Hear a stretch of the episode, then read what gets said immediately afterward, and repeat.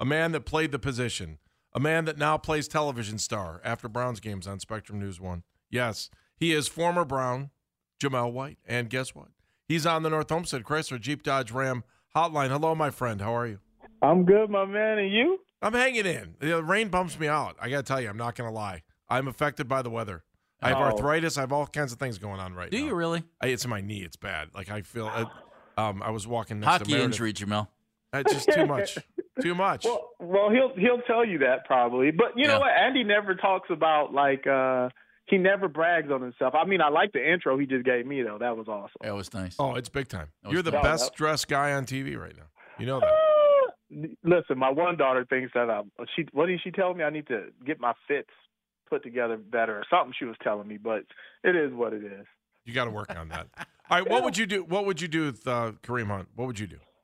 What would I do at Kareem Hunt? Yeah. Would you trade him? I mean, they're not playing him enough anyway. So, I mean, do you get something for him, or do you realize that you have two really, really good running backs on this team, and maybe utilize both of them?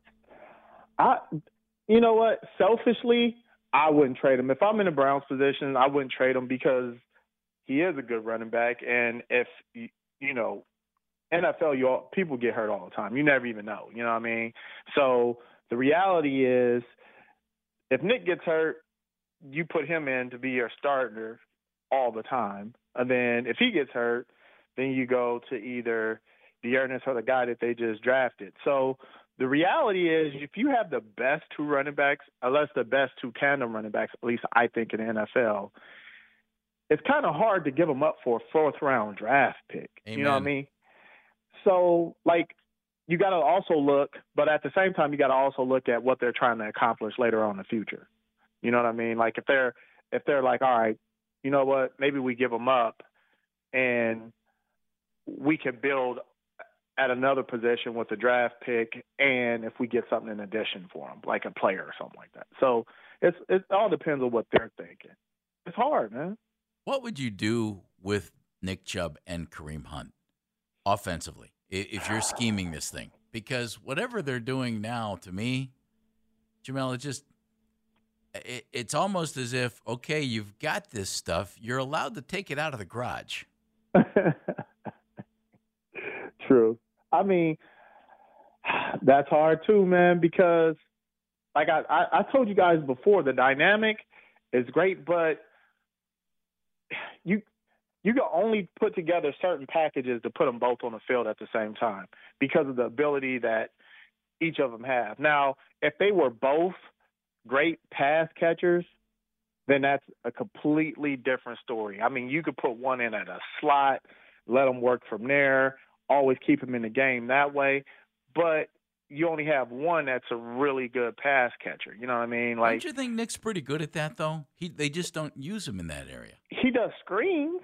Like I haven't really seen Nick run like a post or like do something in the middle of the field, like look like a wide receiver. You know what I mean?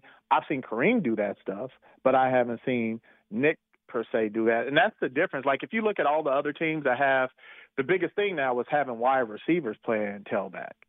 Well, Yeah. there's a reason for that because those same wide receivers, you could either put them at a slot or you could put them outside to play like an X or a Z. You know what I mean? So that's what they're using those guys for. Like those are hybrid guys, and that's another phase that the NFL is going to. You know what I mean? So you have like Deebo Sanders, he does it. You know, they got dudes at Baltimore that do it. The dude in Atlanta does it. You know what I mean? Yeah. Like Yeah. they have multiple wide receivers who do these things now. And same thing in Kansas City now. They have a guy who is a wide receiver, but they keep him on the field all the time along with the running back. So he can line up in there, but then the other running back is also a threat pass catching, so he he can line up in a slot. So it's it's different, man. When you look at football, it's not just looking at man, we got these two offensive weapons. You got to look at everything that surrounds it. But let me throw it at you this way, because I was trying to play devil's advocate on the argument that I've been using the last couple of weeks about Jamal and uh, about um, Oh, About look Nick. you. about Nick. Yeah. About Nick. And so I'm trying to say, so I, I've made the point, and I think I've made it with you too, that why wouldn't you want to have your five best guys on the field in a crucial situation? And if that's the case, don't you think that Nick and Kareem would want to be that they would have Nick and Kareem on the field at the same point. The only explanation I could come up with is you don't like the way that one or both of them block to not make them one of the five best guys on the field. Uh, uh, you know, does that make sense? Help No. me. How are they both as block? Like, how would you evaluate these guys as blockers?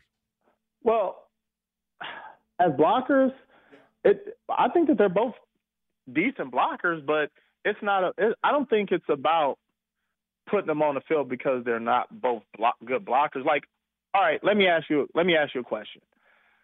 What's the most crucial point in the game at any given time? What's the most crucial down? Third, Third down. Third down is always the most crucial down, right? right?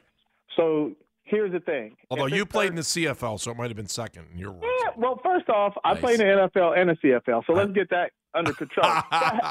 Anyway, yes. anyway, anyway, so if you go to doing third downs, depending on the distance that you need for the, you know, uh, for the first down, Right.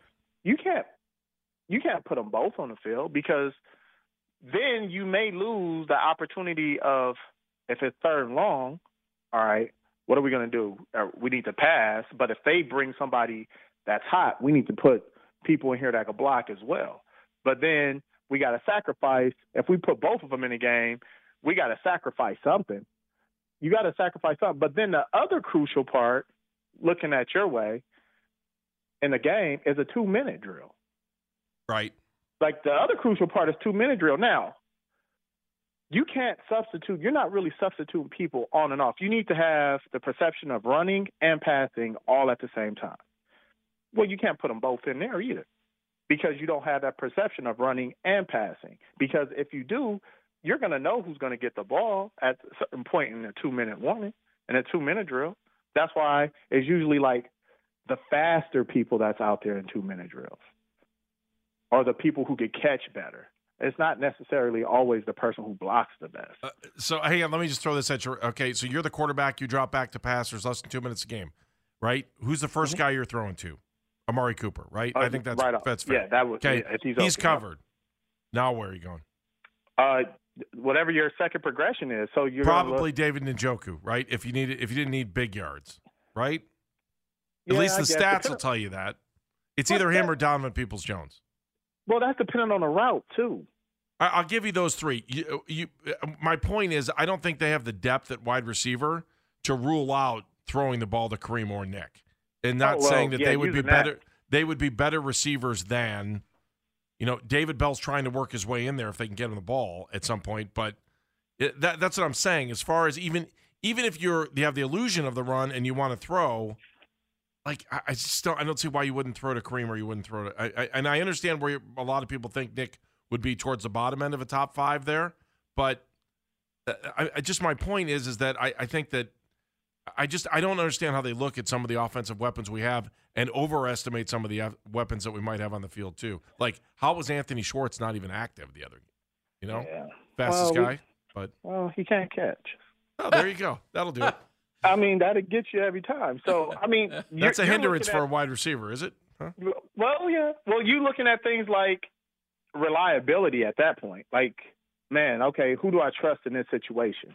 Do I trust the wide receiver or do I trust this running back? Okay, I'm going with the running back. You know what I mean? So it's it's it's a lot of stuff that goes into it, and that's why when I sit back and I look at, I always look at Kevin Stefanski's interviews, and I look at uh, after the games, all this press con.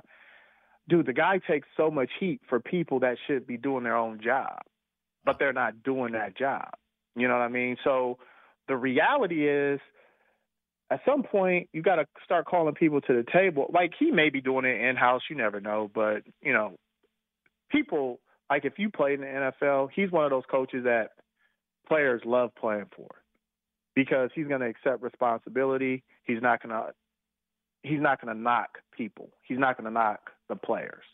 You know what I mean? That's why everybody loved it in Baltimore too. Like it just wasn't going to happen. But at the same time, you can't put him in that situation week in and week out. You got to take some kind of accountability for things.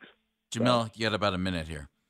When you look at this team sitting there at two and five right now, do you think uh, they're they're not very good and this isn't working, or do you think, man, they're pretty close? I would say they're pretty close because, to be honest, they only got beat. They only really got beat one game. Patriots. Yes, they only got beat one game. They lost the rest. They gave it up doing something crazy, but they only really got beat one game. So I'm not, I'm not looking at just the record. I'm looking at the performance of them. Yeah, they football is one of the things you, you get four turnovers in a game or a, a crucial pick at a certain time, that game could be over. But they only really got beat one game.